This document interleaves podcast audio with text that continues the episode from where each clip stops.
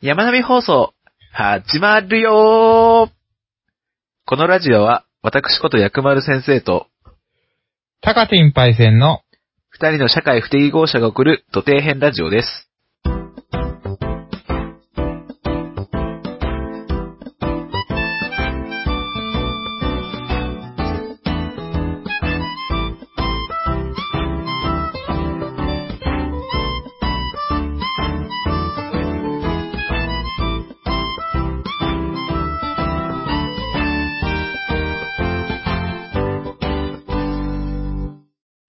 はい、ということで、えー始まりました、山並放送第5回目でございます。はーい、5回目、来ましたね、はい。い。はい。大丈夫ですかパイセンさん。なんかちょっとテンション低くないですか いやいやいやいや、ちょっと最近寒すぎてです ね。仕事中もちょっと手が震 えて、なかなか、ちょっとテンションも上がりきらないところもありますけども。今年はちょっとラニーニャって、ちょっと寒いっていう噂ですからね。ラニーニャっていうんですかラニーニャ現象っていうのがあるんですよ。おー、はいエルニーニョ現象的ああ、な。そう、そんな感じですね。おーそういうのあるんですね。そうなります。ちょっと説明すると長くなるんで、 そこは、はいそれは割愛ということでは割愛させていただきますが、まあそんな寒い昨今、まあ世間を賑わすいろんな話題がありますね。そうですね。はい最近だと何ですかね。はいまあ、年、年の瀬ってことでなんか、はい。いろいろ、なんですかね、流行語大賞とあか、ーいろいろ流行りの、今年流行ったものみたいなとか、まとめのやつがあったりしますよね。ああ、そうですね。まあ中でもですね、まあ最近よくニュースで出てるのは、上野の動物園で、はいはい。ある生き物が今一般公開されましたというのが、ありましたね。確か、はい。パンダで すかうん。まあ、パンダ。正確に言う と、ジャイアントパンダですね。ジャイアントパンダ。はい。今回のパンダの名前がシャンシャンですかね。はい。なんかすごい、、はいい。い感じに仕事を終わらせてくれそうな、いいな。 どういうこ とですかシャンシャンってどうやってえ仕事を終わらすなんか、なんかこう私の勝手にイメージしたのはなんかこう、はい鈴、鈴というかなんかベルみたいな、あーシャンシャンみたいな。あそういうあー時期的なものもか考慮してるのかな、みたい な。あ クリスマスだからと。こもあるんですけど。そういういことなんやいや、関係ないですよ。じだなんゃかないですかあ、そうなんですうか。ん だって、い意味っていうか、あの、漢字もなんか、香るとかいう字じゃなかったでしたっけあ、香漢字も、あ、うん。あれなんですかね。やっぱ中国から来てるから漢字で名前がついてるんですそうそうそうそうそうそう。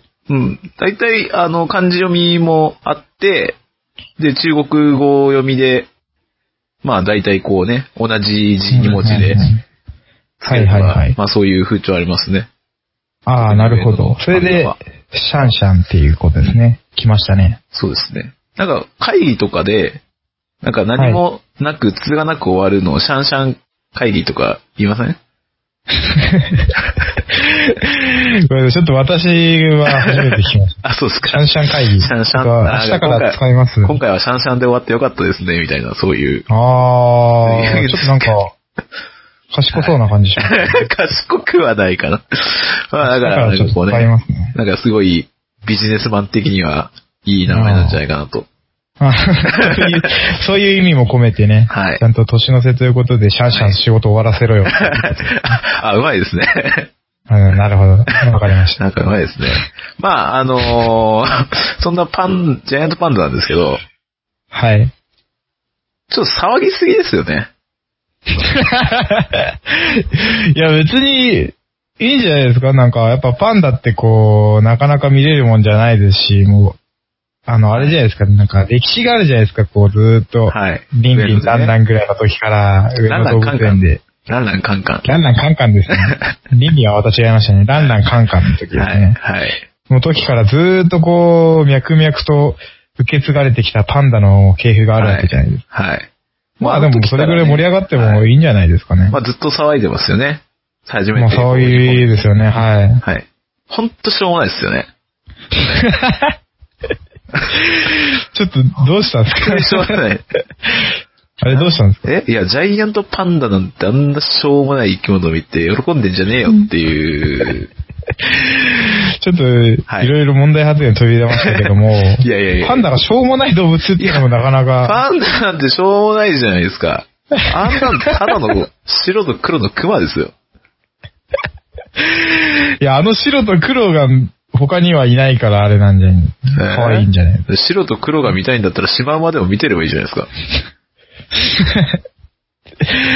まあまあまあ、そうですけどね。はいまあまあ、そう、そう言われると確かに何がすごいんだって言われると、はいちょっとピンとこないとこはありますけど。そうなんですよ。なんかよくパンダ珍しいじゃはないい、まあ珍しいのはまあ確かにありますね。はいで。も世の中には珍しい生き物なんていっぱいいますからね。パンダにもまあ、そうなんじゃない確かにそうですね。あとなんか、あれじゃないですか、やっぱ、はい。こう、大きい生物っていうのと、はい。可愛らしいっていう。やっぱなんか愛される感じがしますよね。そこが消せないんですよ ね。パンダってそもそもそんなに可愛い生き物なのかなっていう。あはあ、いや、でも私は、私自身の感想としてやっぱ可愛いなって、あのあー動作とか見てても可愛いんですよね。ああ、のそのそしてて。そうですね。動きが遅いですからね。動きが遅い動物ってなんか可愛く見えますよね、なんかね。あー、なんかどんくさいとしか思わないですけどね。 ちょっと動物に対する目線がやっぱ他のみ人たいなと。。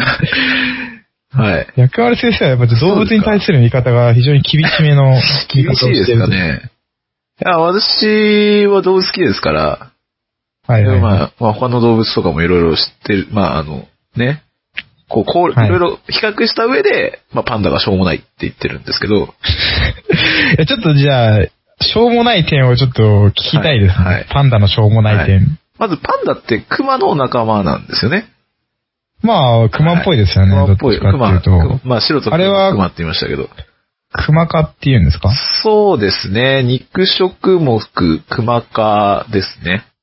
うんうん。は肉食目。肉食なんですかっていうか。あまあ、あの、クマさ、さ さくんじゃないですか、まあさクマの、まあ、全体、犬とか猫とか、さ。はいはい。まあ、クマも含めて、イタチとかね、そういうのも含めたのあをー全部肉食目っていう、大きなグルーああプにー、してるそう、全部まとめちゃってるんですそね。うそうです、そうです。ねその中に、まあ、草食系のやつらも、まあ、これはあれですよ、あの、おっとりしてるとかそういうわけじゃなくて、は草い。食ってるや、草を中心に食ってるやつもいるんですけど、全体はいはいは大いきなくくりで見ると、まあ、肉食のが多いよっていう、ああ、なるほど。そういうグループ分けの話ですね。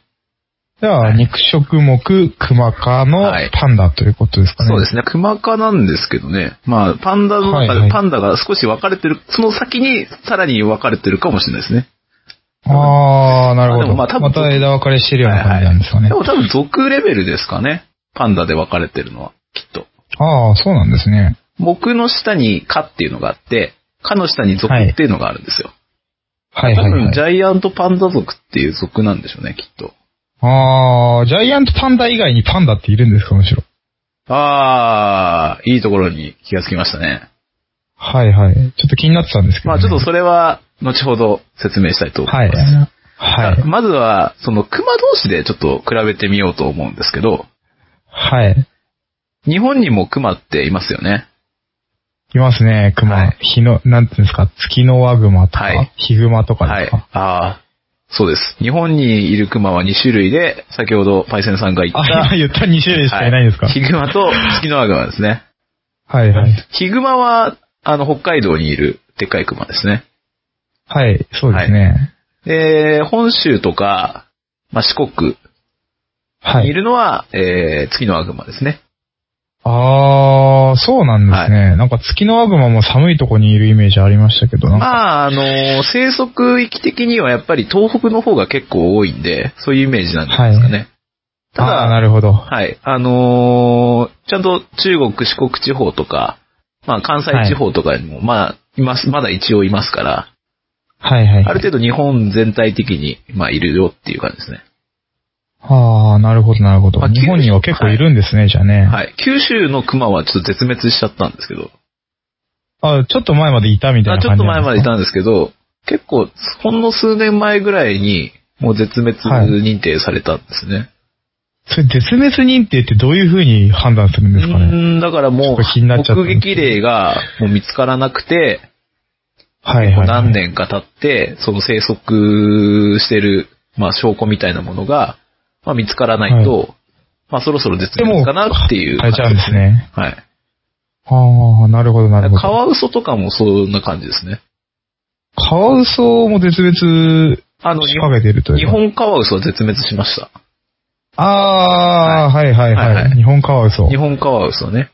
もう絶滅したんですね。あ、しましたしました。最後にこう四国に生き残ってるって言われてたんですけど、それがはい見つか、見つかったのが平成入ったか入らないかぐらいだったと思うんですけど、ああ、結構前ですそうでね。す、そう です。ただ、でもそういう絶滅っていうふうに認められたのは結構最近で、はい。だから、そだいたいじゃあそう20年、30年ぐらいは、んちょっと見当たる、見当たらないってならないと、そう絶滅判断はされないわけですよね。そうですね。だからそれぐらいもういないなっていうのが結構念押しされた状態で、まあ絶滅。はいはい。ああ、なるほど。すいません。なんか話が脱線してしまいました けど、で、まあ、そんなわけで、あの今はね、九州にはいないんで、くまモンにはもう会えないですね。本場の くまモンには。なるほど。くまモンが最後の一人というそういうことですね生き残りですね。あいつを狩ればもう確実に絶滅する。はい。熊本で頑張ってる最後で一匹ですね。まあ、あいつが月の悪魔かどうかって微妙なところなんですけどね。あいつの種類が何だかどうかはちょ っと気にしたことがまずなかったんで。まあでも黒いからまあ、なんか黒クマなんでしょうね、きっと。月の悪魔系の。昨日ははい。はい。でまあ、月の悪魔と、まあじゃあまず、ちょっと熊ののは置いておいて、ジャイアントパンダをちょっと比較してみたいと思うんですけど、はいはいはい。まあジャイアントパンダはどこに住んでるかって言ったら、もちろん、はいジャイアントパンダは中国じゃないですかはい。中国ですね。中国の、まあ、四中川国に省し。かいないんですかね。そうですね。四川省ああたれりでですすかね。ね。し四川のところでは結構野生でそう生息してるもんなんですかね。ああ、まあ、あのー今は割と数がちょっと増えてきたんで、あ、そうなんですただまあ、絶対数は、まあ、そんなに多いわけじゃないんですけどね。それってやっぱりこう、は生殖の回数が少ないというか、ああーんまり子供が生まれないっていう感じなんですか、ね、ああ、いいところに気づきましたね、パイセンさん。 お今日する、鋭いですね、私。結構鋭いですね、なこかなれか。まあ、それの、抑えてますその話についても、まだちょっと詳しくはい説明してもらいます。ということで、じゃあちょっと進めてください。はい。はい。まあ、パンダは結構大きいんで、まあ、120センチから150センチぐらい。まあ、人間、はいはいまあ、体重は100キロと150キロぐらいあるんで、まあ、ガタイがいいあー重いですね結構感ねじですね。 まあ、パイセンさんよりちょっと重いぐらい。いやいや、ちょっと、もっと多いっすよやめてくだ さい。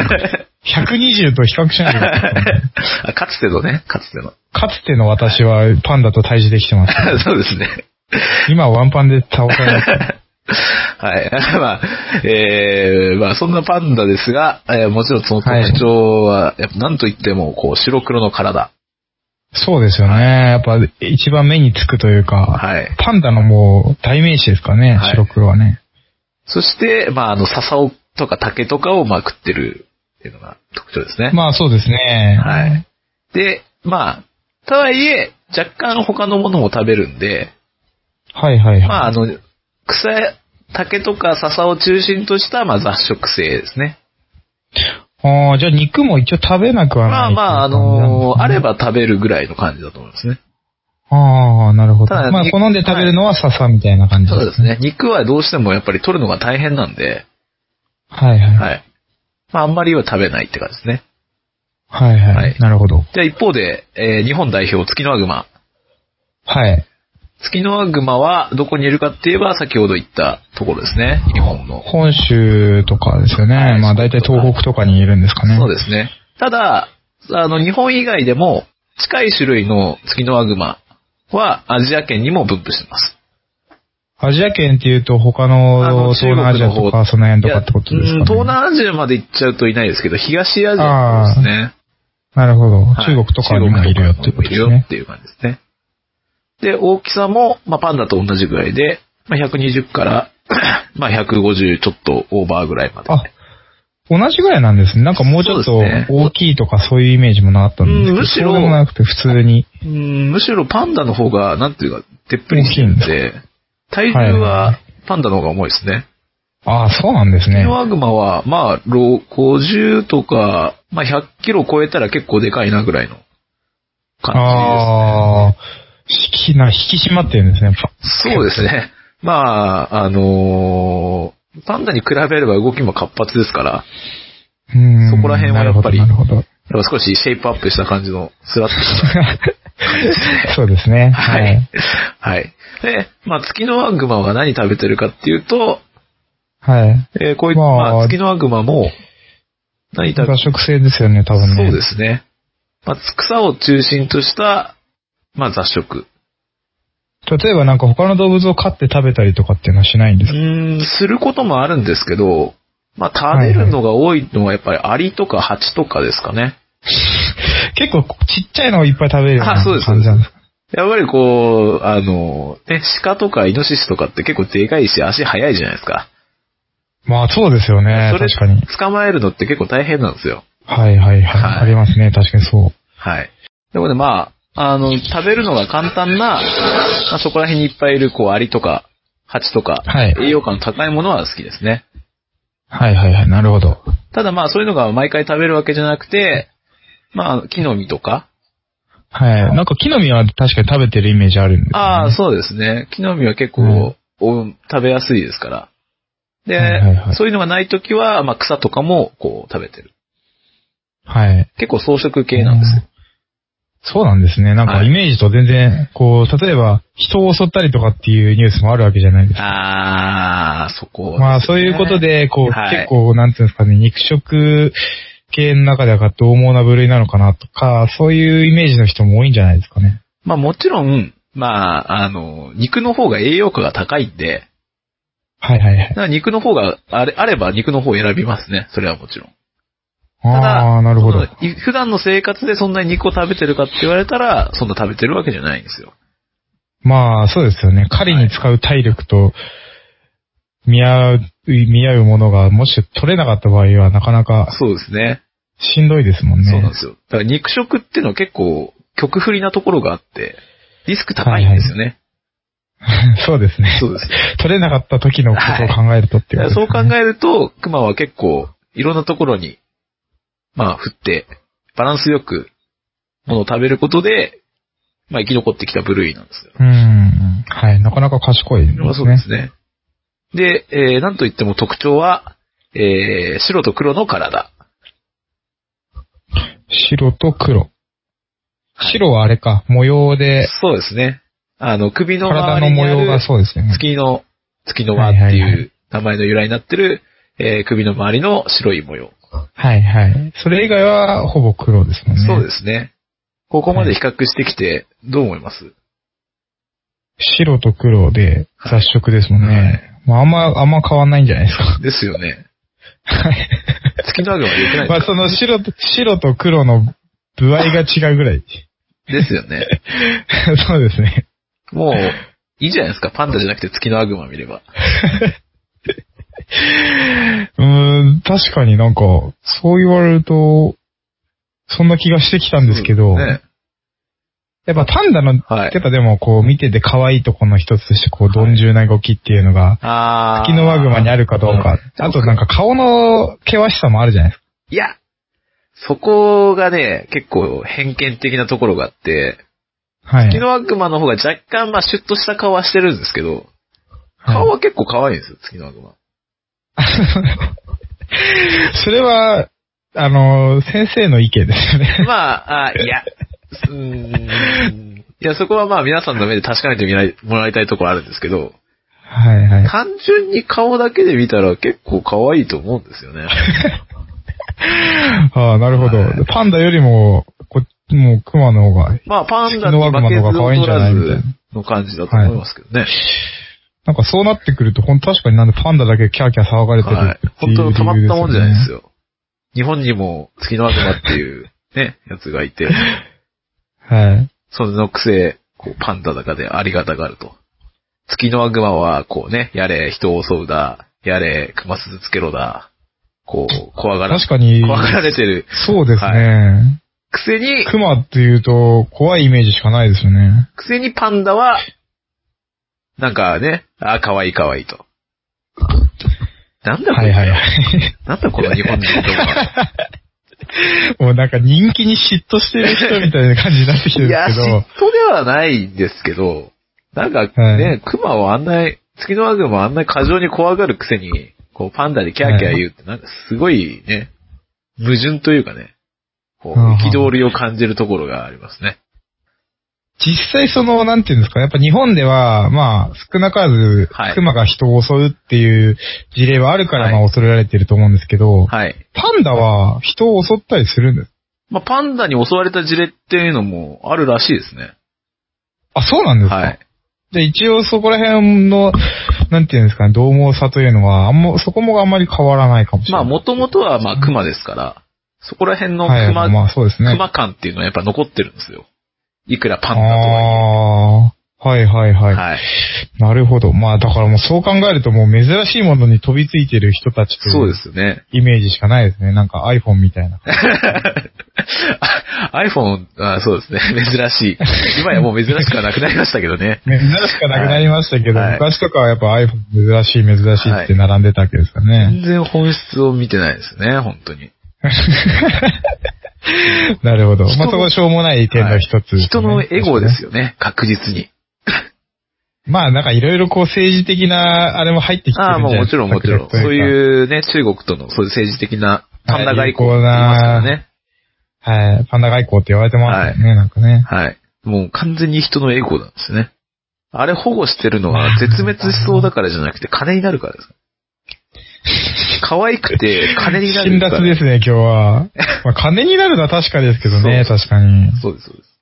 だって、パンダほど絶滅しやすそうな動物なんていないんですよ。ああ、なるほど。それはちょっと、これからまた説明しようと思うんですけど、はい。あれだけ手厚くしてる動物、手厚く保護してる動物っていうのは少なくて、はやい、っはぱい。りそれがなんでかって言ったら絶滅しそうだからとかじゃなくて、はい、金になるからなんですよ。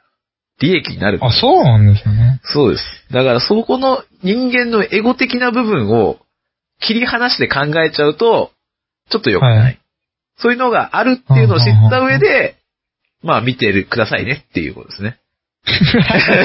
もうこれは人間のエゴの塊そうです人間よ、とのエいうゴことですのよね。塊なんですよと。は。はいい、はい、はい、はい。じゃあ、なるほど。ね。はい。。では続いて先ほどパイセンさんが、えー、言ってました。まああのーパンダは、えー、一種類しかいないのかと。あ、はい、はい。いう話ですねそういうしましたね。まあ、そうですね。もう、パンダって言えばジャイアントパンダだと思うんですけど、もう一種そうです類ねパンダと呼ばれるものがいまして、はい、はい、はい。ご存い知るんレでッすサねー。パンダですね。あ、確かにレッサーパンダ、パンダって名前ついてますね。そうですね。え、パンダ感ないですね、でも。いや どーっ、ちかっていうとなんか、あれじゃないですか、なんか、以前話したタヌキとかそういうあー系にも近しいような。まあ、レッサーパンダって言ってますけど、はもとい。もとパンダって言ったらレッサーパンダなんですよ。え、そうなんですかそうです。見つかったのは、最初はレッサーパンダが見つかったんですよ。あー、じゃあ名前もレッサーパンダの方が早い。だから最初はパンダって言えば、レッサーパンダのことだったんです。レッサーっていうのは後から付けられた名前なんですよ。あ、そうなんですかそうです、そうです。あー、なんかちょっと、それは、なんかかわいそうな感じがしそうまですすよけど。ね。なんか、後から来たやつにパンダって名前を取られた上に、そうなんか、はいレッサー 上になんか変なのつけられたみたいな。ち、小さいとか劣ったとかそういう意味の単語を付けられるっていう。かわいそうな。なんで、そんなかわいそうなことしちゃったんですかね。それはやっぱりね、ジャイアントパンダの方が有名になっちゃったから ですよ。ああ、なんか、かわいそうで、まあ、レッサーパンダも、一時期こう、立ち上がるってああ、こそうとですで、ね。有名になってました。有名になりましたけど風太くんでしたっけね。はい。はい。それでも、なお今、やっぱパンダが来たってことで、はい。騒ぎ方が尋常じゃないわけですからね。実際レッサーパンダの方が可愛いと思うんですよね。 いやいや、それは思いますね。 絶対、いやレッサ、ー本当につい最近なんですけど、はい動物園はいに行ったんですが、はいレッサーパンダ行ってですね、はい。あの、いや、可愛いんですよね。いやなんかめちゃめちゃ可愛いですよね。はい、可愛いはいめちゃ可愛いんですよ。じゃあここでちょっなんかと、はい。はい。パいいレでッすサーよパンダとパンダの、あジャイアントパンダの比較をしてみたいと思います。来ましたね、比較はい、対比較象。対象。まずジャイアントパンダ。えー、まあ先ほど言いました、ただの白と黒のクマですね。そうですね、ただの白はいい熊です白のね熊。ですね。まあ、あとは、あの、しょうもなさで言うと、えー、天道家に入り浸って、えー、ゴロゴロゴロゴロ、居候していると。ああ、なるほどね。 お湯をかけられる。お湯をかけられるとっていうやつですかね変なおっさんになってしまうと。なるほどね、そういう系ですね。はい。吹き出しでこう会話をすると。ボンボンボンっていうやつです ね。バポーっていうやつですね。まあ、ポーでしたね、そうだね。はい、あまあ、はいはいははいい。。あそれは置いといて。状態はさておき。まあ、あの、白黒のあの毛皮があるじゃないですか。はい。毛皮はめっちゃゴワゴワなんですよ。実は。あ、そうなんですかなんかふわふわみたいなイメージもありますけいどやもうめっちゃゴワゴワですね。熊の毛って触ったことあります、いや、ない、ないんじゃないですかあ、でもあれか、なんか、たまにこう、熊の皮っていうことで展示されてたりししあまあすしよね。ますよね。ちょっと触ってもらいたいですよね。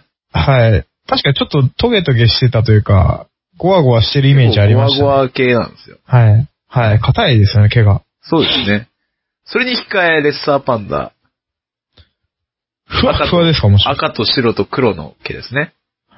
赤、白、黒、そうですね。で、もう、ふわふわのもっこもこですよ。あー、やっぱり。はい。あも可愛いっすよねう、。そりゃもうレッサーパンダの方が可愛いですね。毛では圧勝ですね、確かに。え、では一緒です。じゃあ大きさ。先ほど言ったパンダはまあ、100キロ以上の巨漢ですね。そうですね。はい。その点レッサーパンダ。まあ、し、大きさで言ったらまあ50センチから60センチぐら。はいい。はい。ではいちっちゃいですよね。はい。3キロから6キロぐらい。はい。まあ可愛いですね。まあ、可愛いで すね。確かにね。まあ可い愛いですね。ちっちゃい方が可愛いですよね。はい。ちなみにシャン確かねシャンはもう10キロ超えてますから。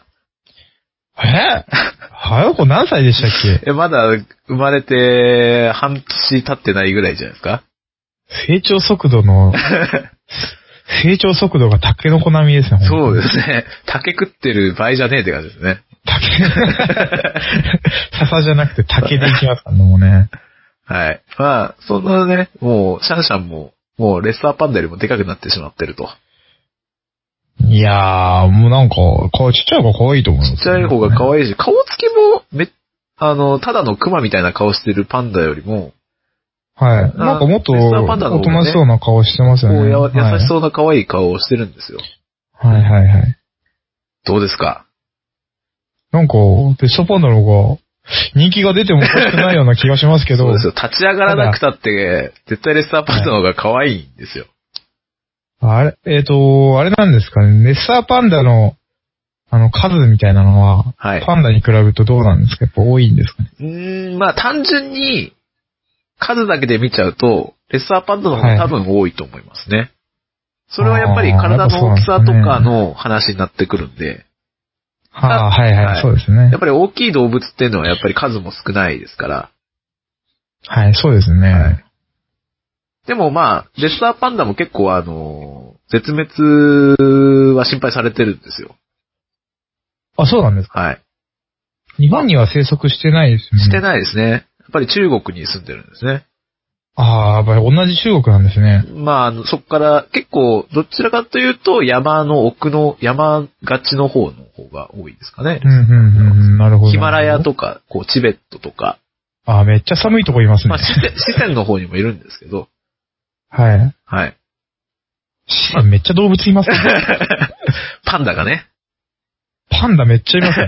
いろんなパンダ が。パンダがね。まあ、とは言っても、パンダとはいえ、実は、レッサーパンダとジャイアントパンダは種類が違うんですね。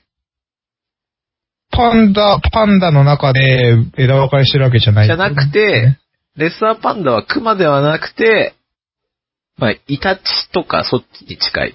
まあ、アライグマとかそっちあにイ近タチい仲間なんで。ああ、まあだから結局そうですよね。そうそうそうなんか、まあ見た目からしてそうだろうなっていう感じはしますけど。そうですね。アライグマに近いんですが、まあ、アライグマは、あの、前も言いましたけど、ラスカルという凶暴者なんです が、ああ、出ましたね。 はい。ラスカルの、ははい、か話もしましたけども、はい。エスアーパンダはやっぱりパンダなんで、はい。あの、くすあの、笹とかをね、竹とかを食ってる、非常におとなしはいどはうい、そうですね。い。はい。もう、あ天あ、なとる地ほのど差があね。りますね。いそうですよね。なんかそう考えると確かになんでレッサーパンダってもっと、パンダ並みに盛り上がってもいいんじゃないそかっていこうが、とこもありますそけど。こがちょっと消せないところなんです。パンダだけもてはやされてる感じがちょっと気に食わないという。はい。ことですかねもうこれからはもう、パンダと言ったらレッサーパンダのことだと。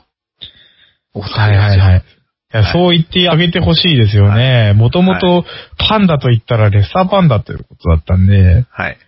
いやもうはい後から来たジャイアントパンダとかいうはい。どんくさいやつに負けてほしくないですよまね。ず、そうです。だから上野動物園に行ったら、まずレッサーパンダを見てあげようと。そうですねはい。元祖パンダを見て、元祖パンダ、本家パンダを。本家のパンダを見てほしい。えー、ということで、えー、パンダよりも、レッサーパンダの方が可愛いということが分かっていただけましたでしょうか。そうですね。もうパンダしょうもねえなって思いましたね。しかもですね、さらなるしょうもなさがね、ありますから、実は。マジですかはいちょっとい教えてください、教えてさくらだにさい。そちょれを超えてきますよ。っとパンダのしょうもなさ欲しくなっちゃいましたもん。まあ、パンダのね、特徴といえば、やっぱり笹を食べること、まあ、竹を食べることなんですけど、はいはいはい。もうこのしょうもなさがね、すごい。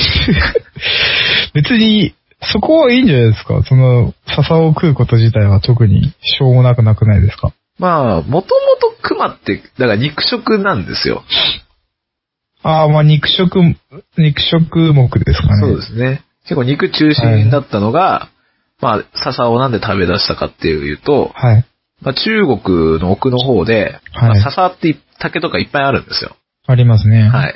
で、まあ、他の動物とかとの競争を避けるために、まあ、笹とか竹とかを食べ出したっていう説が。ああ、なるほど。他の人が、他の動物があまり食べないものをはい。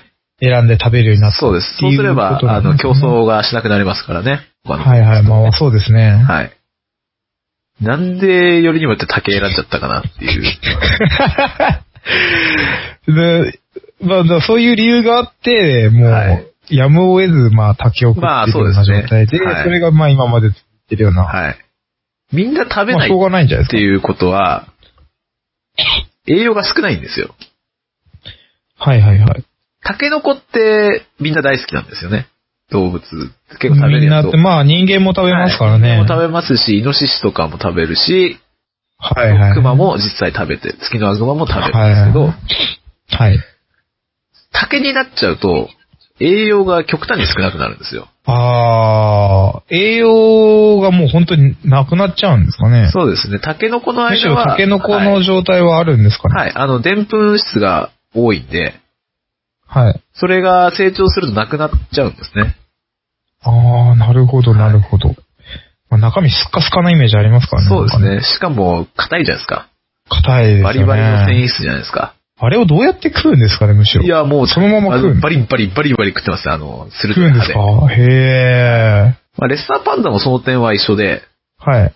やっぱり中国の奥の方にいっぱい生えてる、まあ、竹を食べたんです。食べ始レめッて。サーパン、レッサーパンダを竹食えるんですかあ、そうです。バリバリと。まあ、さ、笹とかです。もっとちっちゃい方のね。ああ、はい。ジャイアントパンダはもうでかい竹をバリバリ食うけど、はいはいはレッい。サーパンダはちっちゃいこう笹とかをこうむしゃむしゃ食べるんですね。はいはい、はいなるほど。で、だから植物って消化するのって実はめっちゃ大変で、ああ、なんかそれは聞いたことありますね。あの、ダイエット会でも言ったんですけど、はパいイ。センさんは、ダイエットのためにキャベツを食べてたって話したじゃないですか。はい、そうですねは。いキャベツダイエットしてました。はい。なんでキャベツのカロリーが少ないかって言ったら、消化できないからなんですよ。あ、そういうことなんですかそういうことです。消化する前にもう便として出ちゃうみたいな。そうですね。あ植あ、物のなるほど、なるほど。まあ、主な構成要素って、はセい。ルロースなんですけど、はいはいはい。セルロースっていうのは細胞壁っていう、そのさ植物を形作ってるところですね。はい。それがセルロースっていうんですけど、それを人、まあ動物って消化できないんですよ。分ああ、な解するるほことど。ができなくて、はいはい。どうやってそれを食、まあ草食動物とそれをですね、栄養にしてるかっていうと、はい。腸内とかに飼ってる細菌がそれを分解してくれるんですね。はいはいはい。なるほど。はい。結構、その食、あの、草食動物って、その分解するために非常に苦労してまして。中にこう、お腹の中に細菌をいっぱい飼ってるとかじゃなくて。そうです。あ、やっぱそうなんです。そうです。腸の中にうわーある細菌を、えーいっぱい飼ってたり、例えばですはね、えー牛、半数動物は、は何い。回も何回もこう、咀嚼することで、はい。分解効率を高めて、なおかつ長は期いはいは間い、えー腸の中に留めておくことで、えー分解して、それを放出するあ感じなんです。あ。なんかそこまでしてわざわざ装飾である理由っていうのはなんかあれですよね。まあ難しいところですけど。そこにいっぱいありますからね、植物は。まあまあまあ、いくらでもあるっていうのもありますからね。そうですね。いくらでもあるからこそ、まあ、そう、草食動物っていうのは、あれだけいっぱい数を増やせるわけですから。はいはい、そうですよだね。けどそ食れをべ物に困らないっていうの分はね、解するのが非常に大変ななんですよ。セルそれはどんな動物の消化器官でもやっぱりセルロースって分解できないんでかい、できないですね。やっぱり細菌の力を借りないとできないです。難儀なものなんですね。セルロー草食っていうのもスって炭水化物なんですよ、要するに。あ、そうなんですかそうです、そうです。だから分解すれば、炭水化物として活用できるんですけど、はいはい。ああ、なるほど、なそるれほど。が、通常だと、まあ、分解できないっていうことですまあ分解がまずできないっていうことですよね。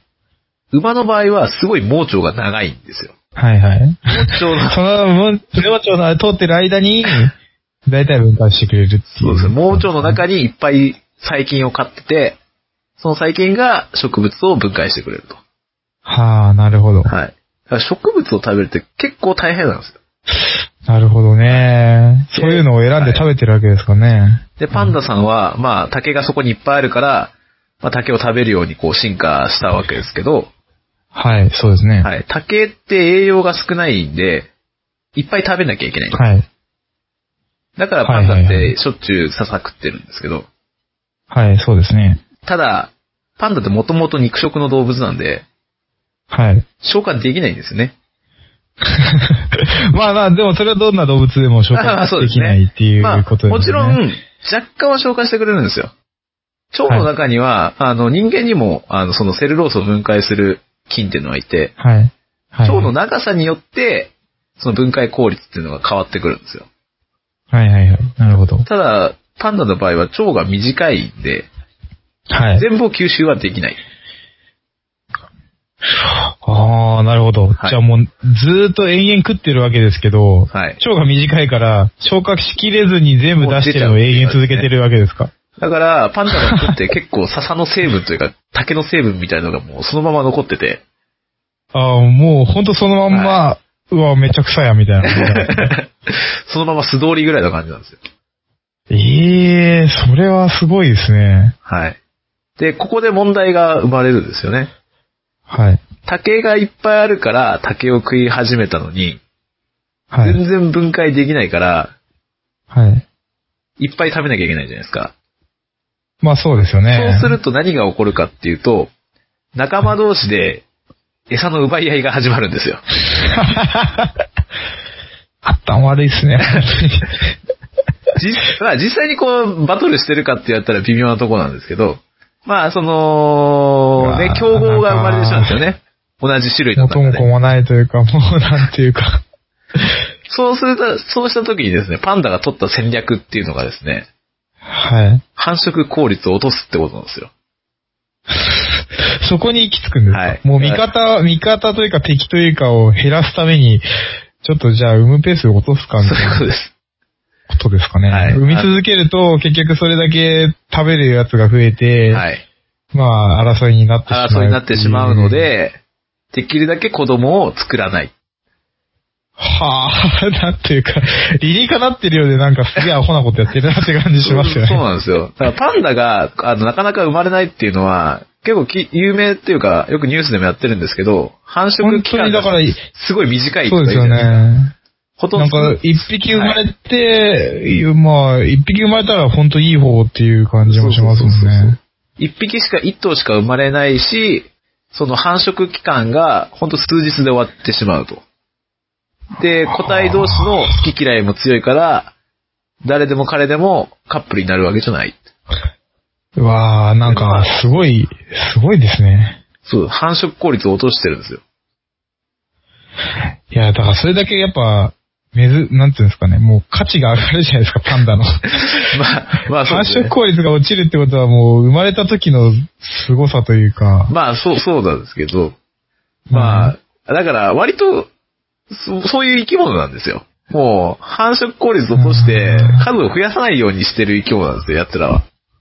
なんかあれですね、なんかそういうバックバックグラウンドを聞いてしまうと、はいこんだけこう数が少なくて珍しくて騒がれてるのがなんかアホらしく思いますよアホらしいですね。自分 で、自分でわ自らそういう道を歩んでるんですから。はあ、なはんかい、消せないですね、なんか。で、ちょっと環境が変わると、はい。まあ、す即絶滅の危機に瀕しちゃいますよね、そりゃ。もう、こっから、なんていうんですか、進化することはないわけですよね。まあ、そうですね、この流れに乗ってしまったら、まあ、はもうい厳しいんじゃないですか。なるほどね。もともと大きい動物って、やっぱり、繁殖効率というか繁殖能力ってそんな高くないんですよ。はいはいはい。ネズミとかって、こう、いっぱい子供を産んでいっぱい死ぬんです。食われたりして死んじゃうんですけど、はい。まあパンダとかでかい動物は、一度生まれて、一度大きくなったら、なかなかこう、はい外敵寄りで死ぬことがないんで、ああ、まあ確かにそうですよね。はいまあ食われることもないですしね。はい。だからまあ、ある程度安定して生きてられるんですけど、はい。一回環境が変わってしまったら、はい。対応できないんですよ。なるほどね。あれなんですかね、中国からこちらに持ってくるときに大きく環境が変わるんですけど、はいそういうのって大丈夫なんですかねあ、それは大丈夫。そのレベルの環境の変化は大丈夫です。は大丈夫なんで大丈夫です。だから、なんていうんですかね、えーと、す。そこま本当にでもう敏感でもないんですね、気候変動とか、そういうレベルで、生息の環境が大きく変わったりしちゃうと、アウト。ああ、なるほど、なるほど。ただその飼育とかそういうことではないですね。だから暑くなったり寒くなったりして、はいはいはいえーまあその餌の量が減ったりとか、そういうのに、はいはいまあ左右されちゃうと。なるほどね。もうじゃあ、住む場所はもう変えらんないんです ね、ほぼそうね。なんですよ。進化の速度って要するに、まあ、繁殖の速さなんですよね。はいはいはい。いっぱいこう、世代交代を繰り返すとどんどん進化していくんで、はい。でも子供をいかにいっぱい作るかっていうのが、まあ進化の速度なんですよ。そう考えるとパンダはもう全然進化に適してないというか、だからこれ以ま上だ、子供の数がね、はいだけですからね。だから進化の速度が非常に遅いんですね、パンダは。なるほどね。 それも難儀なとこですよね、パンダのねだ。から、だからこそ、その消化の速度もね、なかなか伸びないんだと思うんですけど、はあ、なんかもう、ほんとしょうもないですね。 今、口、自然に口を出た言葉がしょうもないでしたね、今ね。はい、でもしょうがないです。でもそんなパンダも頑張ってるところがあって、おちょっと進化、頑張って進化したところがあるんですよ。今までこんだけパンダを貶めていたでさ私が、先生が。いつフォローをするんですけど、はい。パンダ、まあ、熊の手って、熊手っていうぐらいなんで、はもうい。つかめないんですよね。こう、引っかいたりとかっていうのはできるんですああ、はい、そうですね。はいなんか肉球みたいについてる感じですそうよね。です。ね。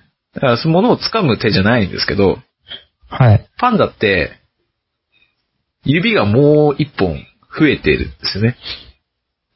指の数が違うんですか手の、まあ、あの、平の部分。人間っていうと、はい親指の付け根部分ぐらいに、こう骨がよきって生えてて、そこでこう、あそうなんです挟み込んで、物をつ かめるん ですよ。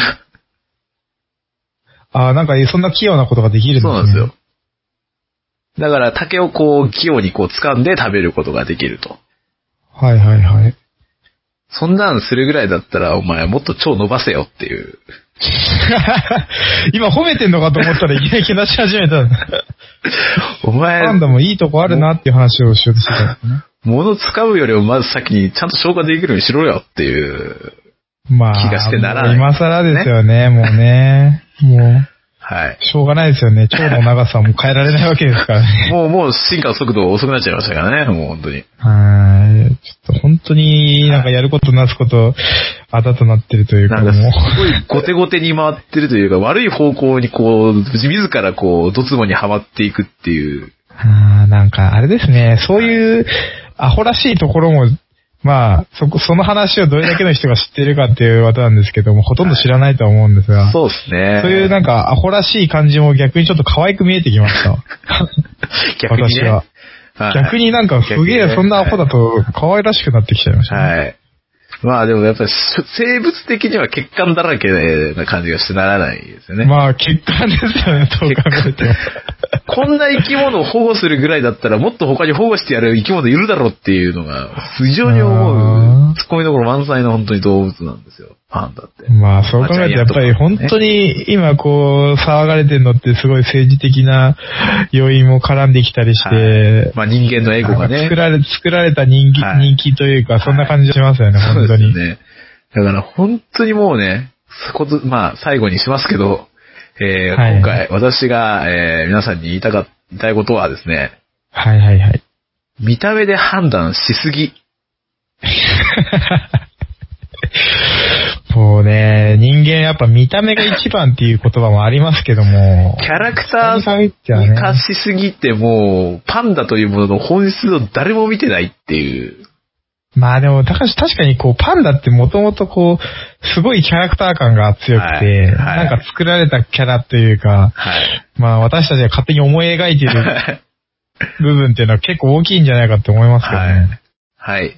まあ、だから、まあ、パンダを見に行くなとは言わないですけども、おパンダを見る以上にですね、もっと他の生き物にも目を向けて、そうですね。なんかもう、パンダだけじもゃっないんだよとこう、ね、パンダだけフューチャーされるんじゃなくはい。てにも目を向けてほしいな って。そうですね、い思ろいんまな動物すねに目を向けてもらいたいと思います。はい。はい。はい。えー、ということで、えー、第5回は以上となります。はい、以上ですね。はい、お疲れ様です。お疲れ様です。